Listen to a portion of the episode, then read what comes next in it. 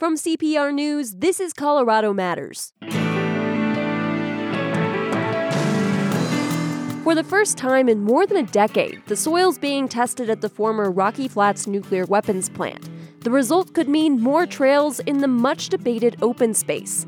Then, a frustrated Colorado Parks and Wildlife has a message about helping fawns, feeding goats, or approaching moose. Keep them wild. View them in their natural state. Don't try to alter their behavior. Plus, we know about the Apollo landing on the moon 50 years ago. But what happened afterward? And what did it take to get back to Earth? The first thing that uh, Neil did was to collect a uh, basically sample in case they had to scramble and get back in the spacecraft so they would, could say they had a piece of the moon. Reflections with the man at the helm of Mission Control.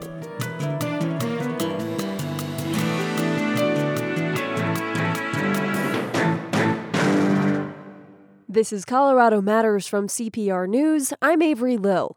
For the first time in 13 years, the soil's being tested at Rocky Flats. The former nuclear weapons plant is now a wildlife refuge, except for the thousand acres where the buildings used to be. That's still closed to the public.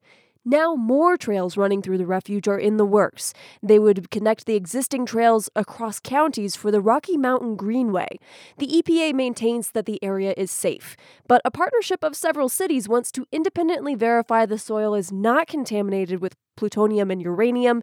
Andrew Valdez is the open space planner for Jefferson County and is heading up the Rocky Mountain Greenway project. Hi, Andrew. Good to be with you, Avery. Tell me more about the Rocky Mountain Greenway project that's led to this testing. Sure. So the project itself was actually the brainchild of, of our governor, Hickenlooper, and uh, then Secretary Salazar. And the vision was to connect the Rocky Mountain Arsenal, which is out by the airport, with Rocky Mountain National Park up in uh, Estes area. And uh, so far, we've we've gotten all the way up to uh, north of Stanley Lake, and the project that I'm working on specifically is to connect the the the um, trail to the refuge and then north into Boulder County. And tell me about how the testing itself came to be. Sure. So um, the the partnership of, uh, of, of jurisdictions that put together a grant um, were were given the go ahead to pursue the grant with the caveat that we would do additional soil sa- sampling. And the cities involved in this are Boulder, Broomfield, Westminster, and Arvada. Uh, correct, and also Boulder County. So before and, Je- and Jefferson County. Oh, thank you. And so before any new trails can be created, these tests have to be completed, and the results must be what? Well, we're going to present the results along with the public health discussion uh, to the public, and um, it's it's important to to underscore here that you know from the federal perspective, this is a this is a matter that's sort of been been already adjudicated, but we've decided to go above and beyond to do this additional uh, con- confirmatory analysis. And what are you hoping to find? Uh, well, I think at this point, it's it's really about seeing what the data tells us, not to be predecisional, and and keeping an open mind here. Um, at the end of the day, it's up to the elected boards and councils of the uh, partnership wh- how we are going to proceed with the project. And is there a specific level that needs to be met? Um, it's it's a little more complicated than that. There is a level that would trigger remedial action by the uh, Department of Energy but uh, those levels haven't ever been seen post cleanup. And the levels, if they don't meet that requirement set by the cities, would the project be abandoned? Uh, potentially, yes. Uh, but again, it's you know, it's it's going to be. I, I think the other thing it's important to remember is that the refuge is actually already open to the public. It's been open all summer, and there's been thousands of visitors already. Uh, so, so all of this is happening in the context of, of, of that. So this is already a pretty highly utilized area. Correct. So let's talk about the scope of the testing. How deep are you digging for the soil, and how many different places within the refuge are you testing? So that's a, a, a great question. You know, we've we've really uh, we've developed a sampling and analysis plan with a lot of uh, robust uh, public input and uh, and a transparent process. We uh, we hired an independent third party contractor to uh, develop uh, a draft sampling analysis plan. We had a 60 day public comment period in which we collected 350 uh, comments. We held two public open houses. And we're doing a sampling uh, an, uh, protocol that's actually of a higher density and frequency and depth than has ever been done before. So um, we're sampling surface and subsurface soils, and we're even sharing split samples with uh, a member of the, the activist community. Um, and we will be sharing uh, results and data with, with each other and also with the public. And as you're sampling, what are you looking for in the soil?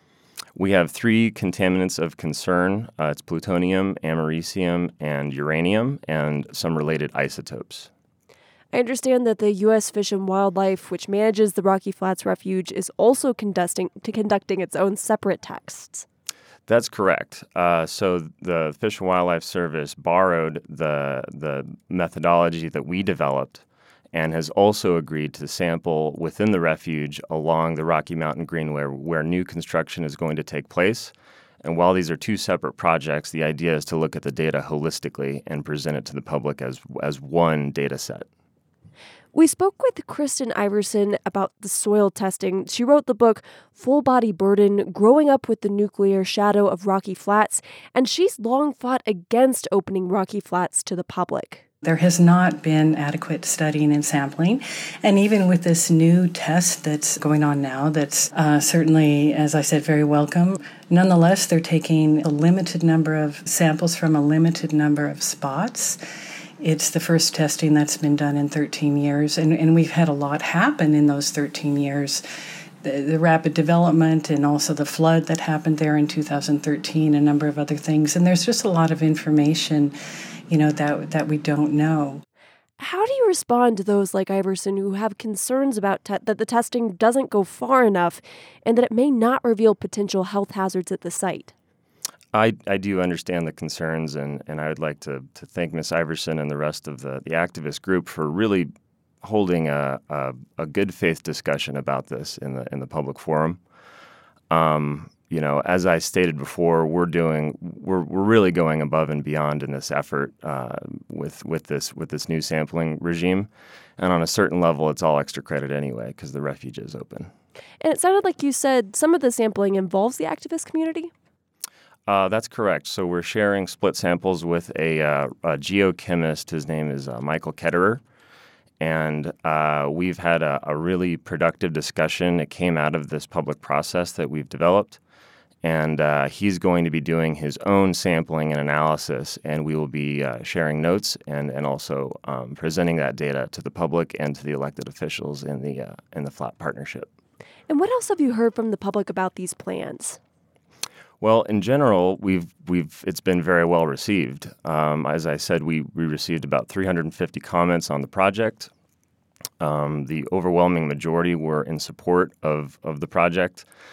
And as Jefferson County Open Space, uh, you know, we we hear two things from the public more than anything else: buy more land and build more trails. This is a really a great opportunity to leverage a tremendous resource that's right in our backyard to take a little bit of the pressure off of our of our system. And if the results show that the levels are safe, when would construction begin on the trail project? Uh, design would begin early next year and probably start uh, construction late late next year in the construction season. Thank you for joining me today. Thank you, Avery. Andrew Valdez is an open space planner for Jefferson County. The county is overseeing soil testing at the site of the former Rocky Flats nuclear weapons plant. It's the first soil testing in more than a decade. People have a lot of good intentions when it comes to wildlife, but when people are trying to help a wild animal, they often end up doing more harm than good. Sometimes the interaction erodes the animal's natural fear of humans, other times it puts the animal's life at risk directly. Cody Wigner is a Colorado Parks and Wildlife officer based in Colorado Springs. Cody, welcome to the program. Yeah, thanks for having me. Colorado Parks and Wildlife urged the public on Twitter this month not to disturb fawns that seem to be abandoned. Why shouldn't people help? Yeah, a lot of times um, people see um, whether it's a fawn or birds, um, you know, just like I said, pretty much all species, a baby animal um, left somewhere, but deer fawns are very common. And they don't realize is that that's their natural defense is to lay there and be um, pretty camouflaged and scentless um, and the mom, the doe, will leave them for for up to 12 hours easily. uh, just completely alone, and she'll come back for 15, 20 minutes once every 12 hours or so just to feed them, and then bed them back down and uh, leave them there for another 12 hours. And tell me about some of these calls that you've responded to. How have you seen people try to help fawns without a mother around? Yeah, we've seen everything from people um, doing the right thing, which is getting a hold of us, calling one of our offices and getting direction from there, to people just showing up at our office carrying the baby animals, you know, baby deer, into our office. And in extreme cases, people taking those animals home to their own home and trying to rehabilitate them themselves, which is not only illegal, but also very, very bad for that animal. If a person has taken the fawn home or brought it to you, now it is essentially orphaned, it's not being taken care of by its mother, what's the likely outcome? Yeah, so it depends. If it's a short enough time period when we discover that it was taken, uh, if there's not a confirmed dead doe out there, we know the mother is dead and it truly is orphaned. A lot of times, what we can do is just go return it to that same location, and um, mom and baby will reunite. Um, if that's not the case, where it's been too long, or if we know the doe is dead and the fawn is truly orphaned, um, what we do is use a network of volunteers um, and staff to get them transported to licensed rehabilitators. Let's talk about other wildlife people might encounter this time of year. Bears are out and about. A couple of months ago, a bear bit a hiker in Aspen, and that bear was euthanized. Colorado Parks and Wildlife killed another aggressive bear in Boulder. What should people be doing to minimize their interaction with bears? Yeah, with bears, um, if you're out recreating, um, you know, if you're overnight camping, big thing is securing that food um, as much as possible. So using bear cans, the, the, an airtight canister, make sure that's outside of your tent and away from it, or get it up in the tree. I always say 10 feet up and 10 feet out is best. So that's any food or food trash. And also make sure you don't have any food or trash wrappers, anything like that, inside your tents where you're sleeping.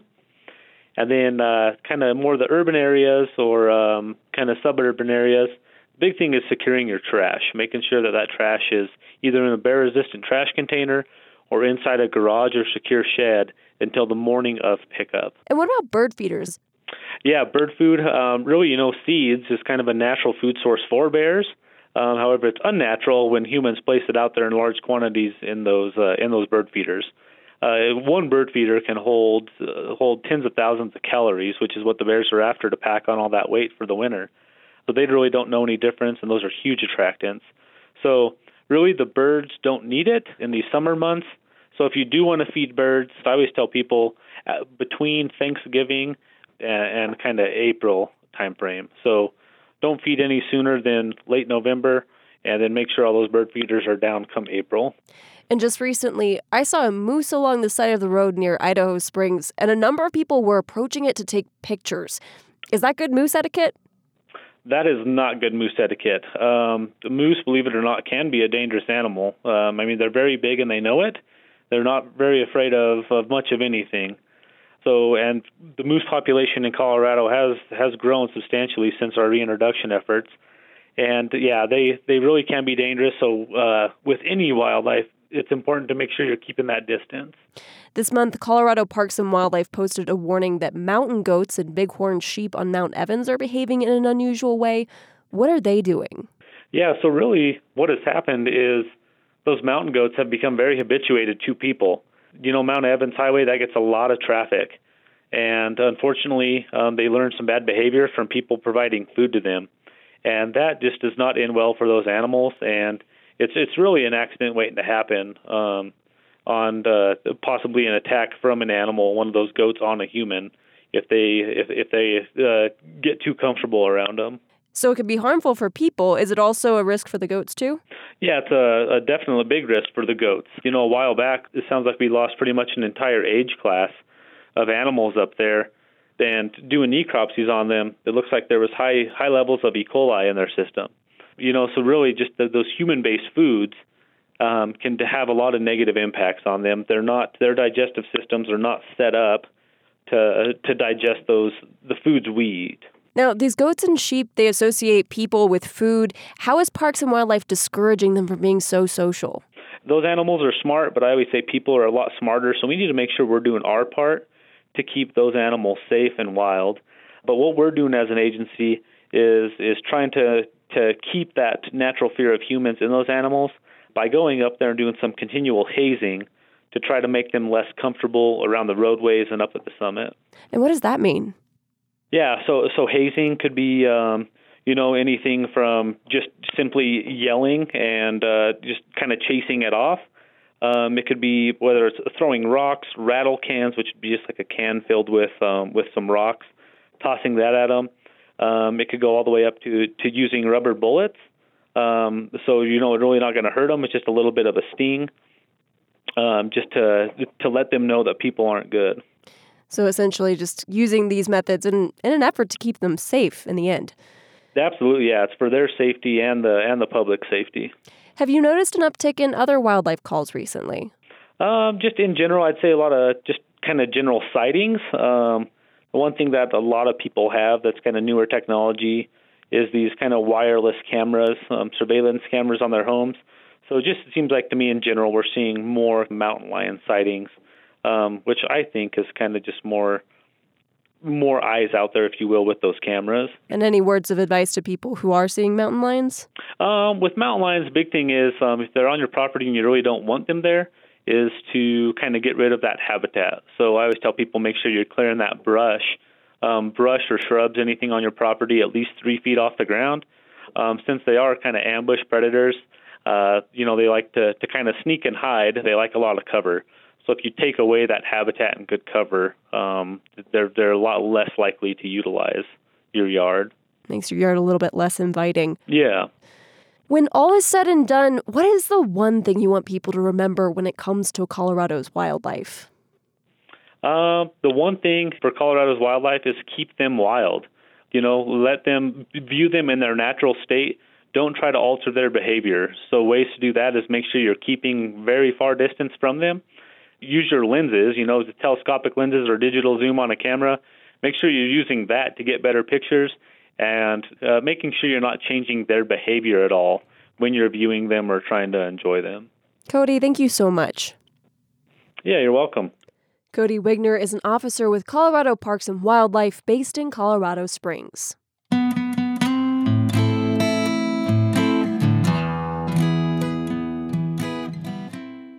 The tiny town of Nucla learned officially this week that its power plant will close early next year, sooner than expected.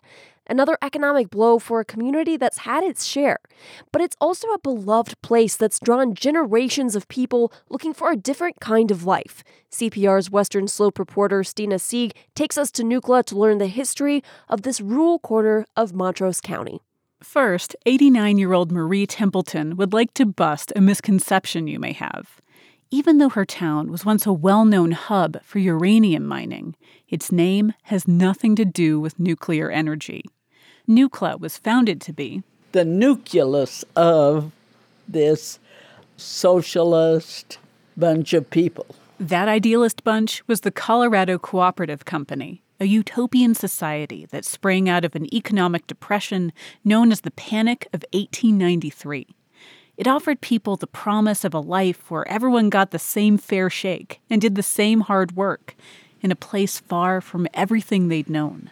Persistent is the best word I can think of. They had to be, says Templeton, a historian with the Rimrocker Historical Society. Together, they dug a 17 mile irrigation ditch. It took 10 years. In its early days, the town had a reputation for hard work, but also for music and art. Only a few years later, the collective broke up over fights of how equally the work was really shared. After the discovery of radium in 1912, Templeton says many residents transferred their can do spirit from farming to mining. We're going to do it, and we're going to do it. And that's it. By the time Templeton and her family moved to the area at the start of World War II, it was well on its way to becoming an important part of America's march toward atomic weapons and that meant jobs for locals. And these guys had been living poor all their life, and they finally had a good way to support their families. And so they worked in the uranium mines. With a few hiccups over the years, Nucla's boom times would last through the 70s, a radioactive gold rush. I personally knew, you know, some guys walking around in bib overalls that were millionaires. Sitting on a park bench, Jerry Nelson, now 60, remembers the promise of this place. Uranium mining brought so much life here. Always a baseball game or a dance to go to, a regular movie theater, and the uranium drive in. You know, on a Saturday night when I was in school, it was bumper to bumper on Main. It was wild. But those wild times in Nucla came to an end with a disaster 2,000 miles away the partial meltdown and radiation leak at Three Mile Island in Pennsylvania in 1979. Uranium prices plunged and Nucla's mine closed. Hank Nelson, Jerry's cousin, says it was a loss some here never accepted. And my granddad, clear up until his dying days, was waiting for the price of uranium to go up so he could get back to mining. Grandpa, you're tethered to an oxygen tank. You're 77 years old. That's all right. I'll be ready. That fondness for uranium is common here. Chunks of it used to fall off trucks all the time, says Marie Templeton.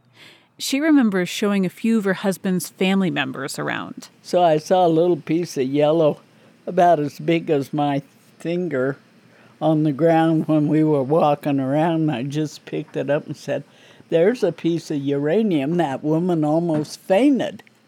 Ah, don't get it close to me. Templeton sees the element with more nostalgia than fear, even though her husband and father both died of cancer after working in the mines. They all knew that there was a, a risk, but they were supporting their families. They were making good money. The kind of money no one's seen around here in years. Nucla's probably most famous now for requiring heads of households to own a gun.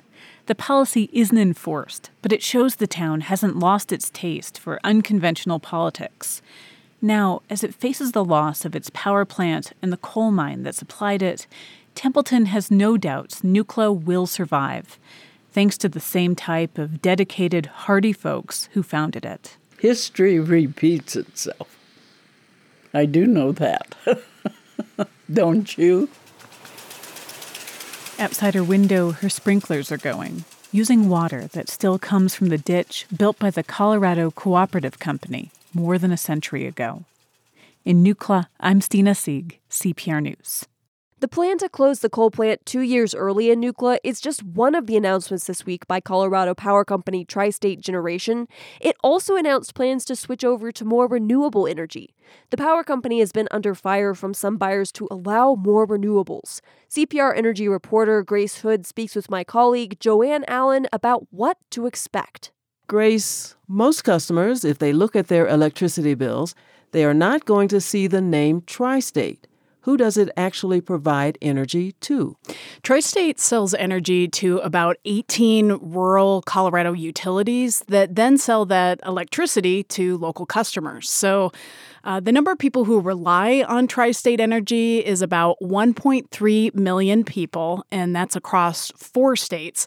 And those states are Colorado, Wyoming, Nebraska, and New Mexico. Well, how will people who live in these areas be affected?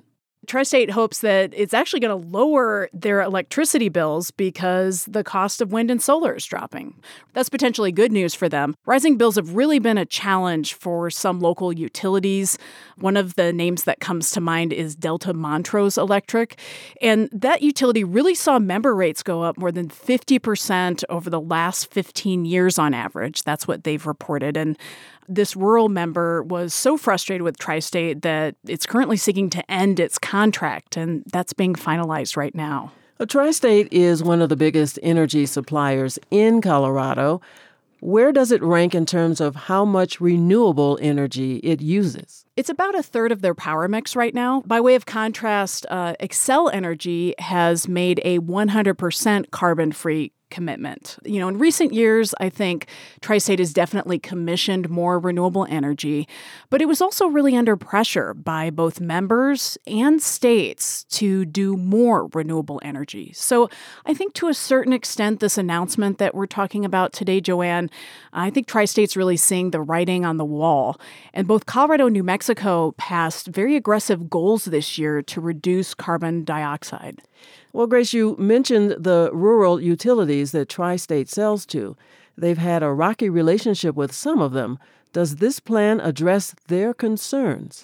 You know, I mentioned Delta Montrose earlier, and that rural utility is still moving ahead with their plans to part ways with Tri State. But, you know, it's interesting. I spoke to other utilities that buy electricity from Tri State. Their names are United Power and La Plata Electric Association. And I asked both of them, like, hey, you know, this announcement, is it just lip service or does it actually mean something? And they both said that it is meaningful and they think it's going to result in real action. Well, how will this plan change the path that Tri State is already on? Well, I guess the short answer is we don't exactly know. When I spoke with Tri State's spokesperson, they wouldn't say whether Tri State is going to do something on the level of Xcel Energy's 100% carbon free plan by 2050. At the same time, we know that state regulators are really going to be looking closely at what Tri State's doing and uh, calculating whether it's enough to meet new state rules that address climate change. So that plan will fall under that uh, climate change rule. And I think there's just a lot of details that have to be decided over the next couple of months. CPR energy and environment reporter Grace Hood speaking with my colleague Joanne Allen about efforts by Tri State to include more renewable energy. Tri State serves 1.3 million rural customers across Colorado and the West. When Colorado Matters continues, what did it take to get back to Earth after the historic Apollo moon landing 50 years ago? I'm Avery Lill, and you're with CPR News. A lot of folks out there question whether or not you can even get addicted to cannabis. Why would you say marijuana doesn't have addiction potential? This guy is here to tell you that it can happen, and it does happen. I mean, it's it, it, it obviously does. On the latest episode of On Something, cannabis addiction. Addiction is addiction, and stuff can ruin your life. Subscribe to On Something on Apple Podcasts or wherever you listen.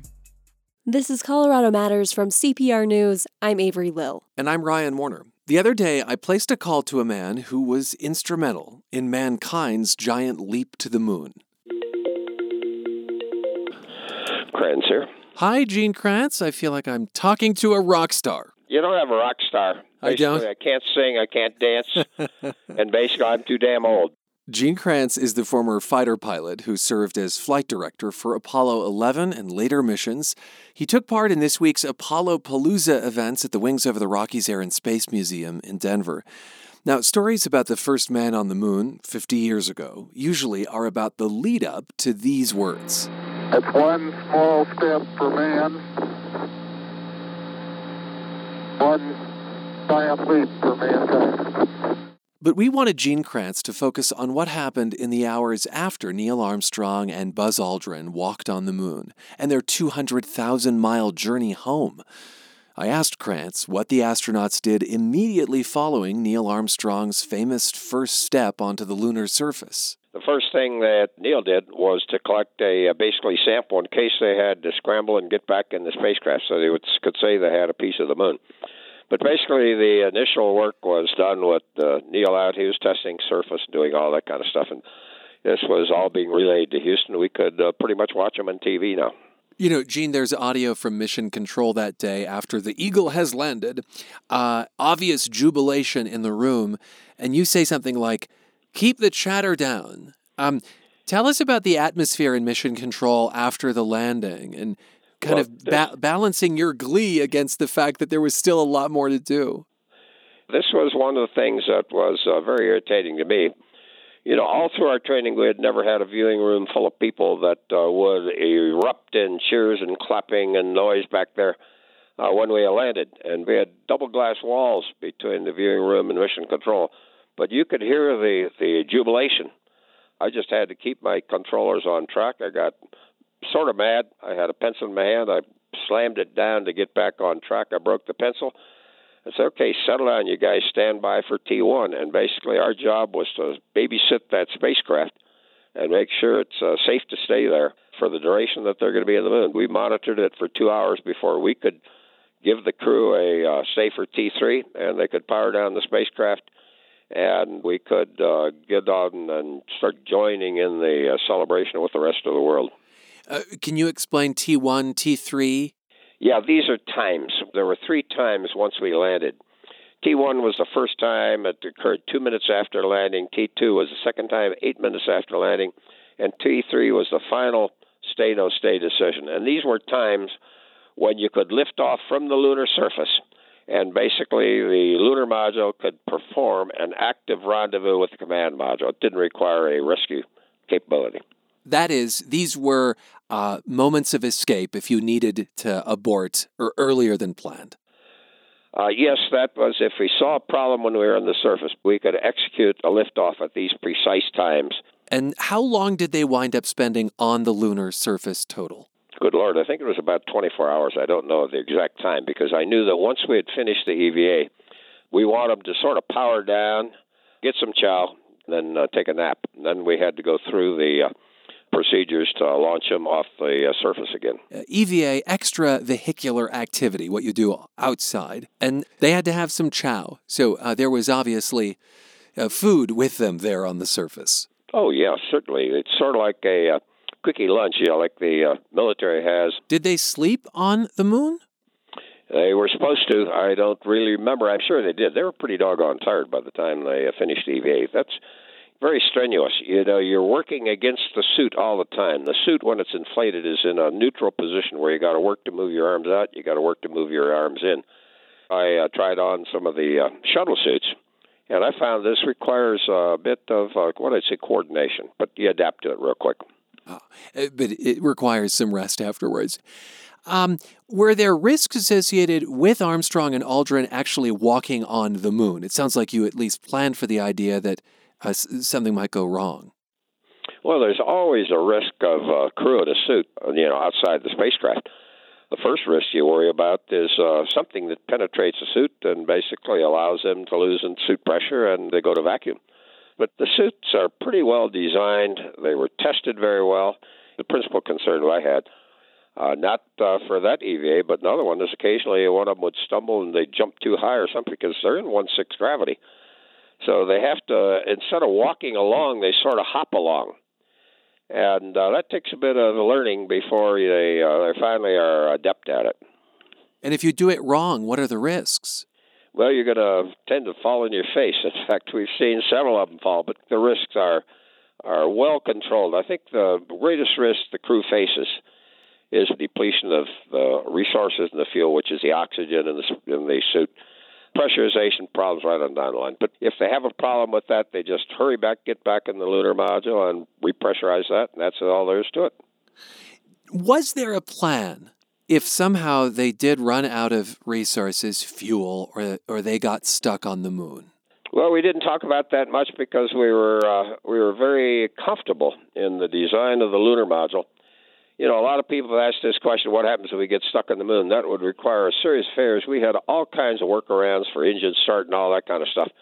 The design is very, very simple, and uh, that was not uh, something that we worried about, but basically our job is to look over the systems, and we were confident in the technology that was used to build the ascent stage. Uh, then there was the challenge of reconnecting to the command module because Michael Collins at this time was orbiting the moon. Uh, what had to happen to reconnect them? What they had to do is they had to get off the surface. They have to get into a rendezvous path. Uh, this mission here, everything was going great. It was just the uh, issue of getting properly aligned with the docking target and making the docking and then initiating crew transfer. So once they were returning to Earth, uh, they land in the tropical Pacific Ocean. And did that go as planned? Yeah, it was the only the only thing that was uh, unusual about the reentry was that there was a storm in the landing area, so we had to basically stretch the glide, basically the the reentry process, and that was a procedure that we had in our hip pocket. We knew it was going to we were going to use it, and uh, they executed perfectly. Uh, Neil Armstrong was the first to actually step onto the moon, and uh, I've just watched a documentary, a new one about his life and how dramatically it changed when he returned to Earth. Uh, Gene Kranz, how much did your life change after Apollo 11? My life didn't change much at all after Apollo 11. This is the job that we we're trained to do, and we did it. So basically, I had to make sure that we got back on track and prepared for the Apollo 12 mission. And then after that was done the Apollo 13, where I was going to be lead flight director again. This was the business that we're in. We're in the business of continuing the exploration. Of course, Apollo 13 would present all sorts of challenges uh, that you navigated beautifully, as was depicted in the movie Apollo 13. Are you excited at the prospect of a return to the moon as a uh, kind of training ground for Mars? This is what the Trump administration hopes for. Well, I salute and support the president in this Moon 2024. I think the real challenge is uh, I think you can build the spacecraft and get the equipment ready to go. It's really a challenge building the team. And with uh, proper leadership, I think that can execute also. So, yes, I am. Uh, excited. I'm. I would like to see it happen. Maybe I might live enough to see it happen, but at least my kids would see it. And what I'm interested in is the future of this nation and our work in space and how we can contribute to maintaining and continuing to maintain the position and the high ground that we established in the early years. Eventually to Mars, then, you'd hope? Well, I think the moon is the stepping stone to Mars, and I think someday they will move out and decide that's where we want to go. But I think the key thing is we, uh, we this is an incredibly expensive process, and what we have to do is we have to rally the free nations of the world and pull them together and build them as a team.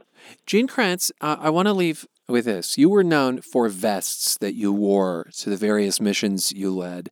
I understand that your wife made them. Could you describe the vest that you wore for the Apollo 11 mission? Apollo 11 mission vest was, uh, I actually wore uh, two of them. Each vest had a white background because that was my team color. Okay. Each one of the vests had a different pattern and different fabric. And uh, I think this was a really, it really turned into be a real morale builder for the team. And this this would be for you and the team. She would make quite a few of these. Oh yes, and uh, some of them went to Girl Scout raffles because we got six kids, five girls, so they go to raffles to raise money. There's one at the Smithsonian. There's another one at the Space Center Houston. The Space Center Houston one is one of my favorites because it was a red, white, and blue metallic material, which was very difficult to sew and build. But it was funny when they they needed one out in Hollywood, and we had to give it insured, and it was appraised at fifteen thousand dollars a vest. I actually sold one of the remaining vests for our church building fund, and uh, helped us get uh, that building fund started. So they all went to good causes. Uh, Gene, thanks very much for being with us. And thank you very much. I enjoyed it. Ryan Warner speaking with Gene Kranz. Kranz was lead flight director for Apollo 11. It was the first time humans walked on the moon, and it took place 50 years ago. Kranz was in Denver this week for Apollo Palooza at the Wings Over the Rockies Air and Space Museum. This is Colorado Matters from CPR News.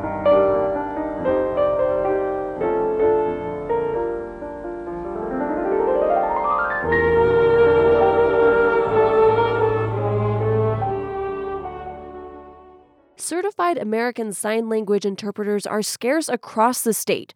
That shortage is especially acute outside the Front Range. That's why the state is piloting the Rural Interpreting Services Project. The idea is to increase access to interpreters where people need assistance but are often overlooked. Timothy Chevalier and Trish Lakey are with the Colorado Commission for the Deaf, Hard of Hearing, and Deafblind. We spoke in April. Trish is deaf, and she talked with me through an ASL interpreter.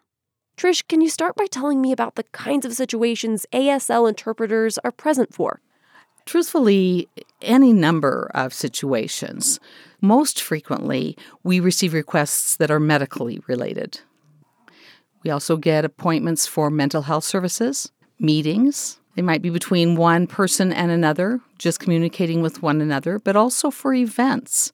Legal situations are also critical. It may be a meeting with an attorney, or it could be an interview with someone in law enforcement. So, any number of situations. And can you give me a sense of how severe the shortage is outside of the Front Range? How many people are interpreting and living in rural Colorado? Well, one example I might give is in Grand Junction. And that is a pretty significant community in our state. We believe there is about 60 deaf people living in that area that use American Sign Language and there is one certified interpreter that is available to work full time. And there is another interpreter that can be available on a part time basis. But for 60 deaf people in that community, in considering all the number of situations which might arise for needing an interpreter, having one person available to provide interpreting is a challenge. If there aren't interpreters in a community, how are people who are deaf coping? It is really interesting for me on a personal level that having been born deaf, I grew up in Indiana.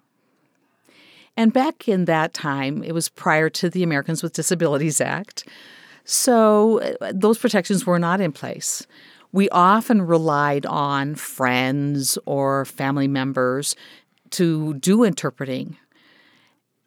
And times have changed. We do have a professional level and certified level of interpreters, which certainly is much better. But I am noticing that people within the rural areas, their life experience is very similar to what I experienced all those years ago growing up. That you look for whoever might be available. Maybe it's someone who took sign language and they took sign language class maybe some time ago but that might be who's available. Or maybe there's an interpreter who's working in the public schools that they might ask to come and interpret for them when they're not trained to do interpreting in a medical environment, for example, but they're the most available person and you do with what you've got. It, that is a totally different world than what we experience on the Front Range. They experience so many more barriers. And we're talking about interpreters who have been tested and certified by the Registry of Interpreters for the Deaf. That's really important. Timothy, you're the Commission's outreach coordinator. For somebody who's never had to communicate through an interpreter, can you give an example of why it might matter that a person interpreting is certified and not just fluent in a language? We've had several examples. One, for example, an interpreter in a medical setting, uh, not certified, had interpreted for an individual that they were HIV positive and interpreted positive in a way to mean something positive. Positive as in good, like they don't have HIV? Exactly. That individual went home for several months, came back to the doctor afterwards, and said, uh, You know, I'm, I'm feeling worse. I'm not feeling better. And so that's one example of the injustice that can be uh, that can occur when a non certified interpreter is providing the service, and thus the state law is designed to protect deaf individuals from those types of incidents. And what about in situations outside of medicine? Can it also have an effect when people are talking to police or in the courtroom? Oh, yes, absolutely. An example would be of a deaf woman that was sexually assaulted. When law enforcement came, the person that was most readily available was her daughter. And the daughter was pulled into the situation as an interpreter, facilitating communication between law enforcement and her mother. Needless to say, the situation was awkward for her mother, and her mother didn't necessarily share all of the details. And when it came time to go to the station to give her uh, story to law enforcement about what occurred, the story uh, had more details. And as a result, it appeared to law enforcement that her story had changed. It, but as you can understand, the story had more information when she had an impartial, professional, qualified interpreter there that she felt that she could uh, elaborate further without feeling embarrassed. Mm, that sounds very difficult. Trish, how does the skill of the interpreter change your interactions with hearing people? Ah, it makes such a huge difference. Some interpreters are just so skilled at being able to match exactly what I'm saying and express fully what I am saying and interpret it accurately. They know how to express what I'm saying from one language to the other in an appropriate tone and manner an interpreter who's less experienced or not professional or not certified often will misunderstand or express what I'm saying in a more basic manner. And it certainly makes the deaf person look like they are not understanding or they're unintelligent or, you know, less educated. And I can only imagine how frustrating that would be. Definitely. And now turning to your program, The Americans with Disabilities Act requires effective communication for individuals who are deaf, hard of hearing, and deaf-blind. So the state has actually set aside $1.4 million for this year and next year for a rural interpreting services project. Trish, what is this program doing to increase access to sign language interpreters in rural areas? The RISC program has three parts. The first part focuses on providing interpreting services, and that is at no charge to the local people in the area. Then we also are providing training as the second aspect, and we have five different training opportunities that we are providing in order to grow the number of interpreters statewide, particularly in the rural areas. The other part has to do with outreach. We have been traveling throughout the state and hosting town hall meetings to let people know about the Rural Interpreting Services Project and how access can be provided. What are you hearing from people who are attending those meetings about how they're dealing with the shortage of interpreters? We hear that they don't even know where to find or locate interpreters. Uh, if there isn't a, um, an interpreter available in our community, where do we go for an interpreter? If they find an interpreter available on the Front Range, they're confronted with the reality that weather may impede the interpreter um, even traveling across the mountains, so they can't even get to the community on time. So, even the time of year has implications for them. Likewise, the added expense when travel time is added as well as mileage for the interpreter to do that travel, which increases the overall cost, which is a challenge in rural areas. And Timothy, Trish mentioned it can be hard for people to get access to an interpreter if, say, weather is bad. Can you give me other examples of everyday barriers people face? Well, oftentimes services simply are not provided, and it becomes a problem when it's a call to the sheriff's office. Or even a municipal court may not be able to provide an interpreter for a courtroom appearance. Um, we've had even domestic violence agencies addressing that concern in rural areas. And so it does become pro- problematic when there's an urgent situation that cannot be adequately addressed with effective communication. And that hurts both parties. That hurts the sheriff, let's say, trying to investigate the situation, and that hurts the victim. And so it goes both ways. And that seems like an important piece of this. This is not just about people who are deaf in communities, this is about the effect on the entire community, including the people who are hearing in the community. Absolutely. And deaf people that do reside in those communities indicate that other deaf people that have relocated to that community, finding out that there's no services, move elsewhere. It is also a concern with the local deaf community, and it's a concern with the general community that wants to provide services and wants to be diverse and wants to open their community uh, to individuals that uh, have a different way of communicating. Trish, Timothy, it has been a pleasure having this conversation. Thank you both for being here. Thank you. Thank you. Timothy Chevalier and Trish Lakey. Trish was speaking to me through an interpreter. They're with the Colorado Commission for the Deaf, Hard of Hearing, and Deaf-Blind. The state has committed $1.4 million to improving training and for and access to qualified interpreters in rural Colorado. You can read about this and other language-related stories in a special series of reports at cpr.org. Our executive producer for Colorado Matters is Carl Bielek, producers Anthony Cotton, Andrea Dukakis, Michelle P. Fulcher, Alexandra McMahon, and Max Weisick News Fellow Taylor Allen. You can follow us on Twitter at Colorado Matters or connect with us on Facebook, CPR News. From my colleague Ryan Warner and myself, thanks for joining us today on Colorado Matters. This is CPR News.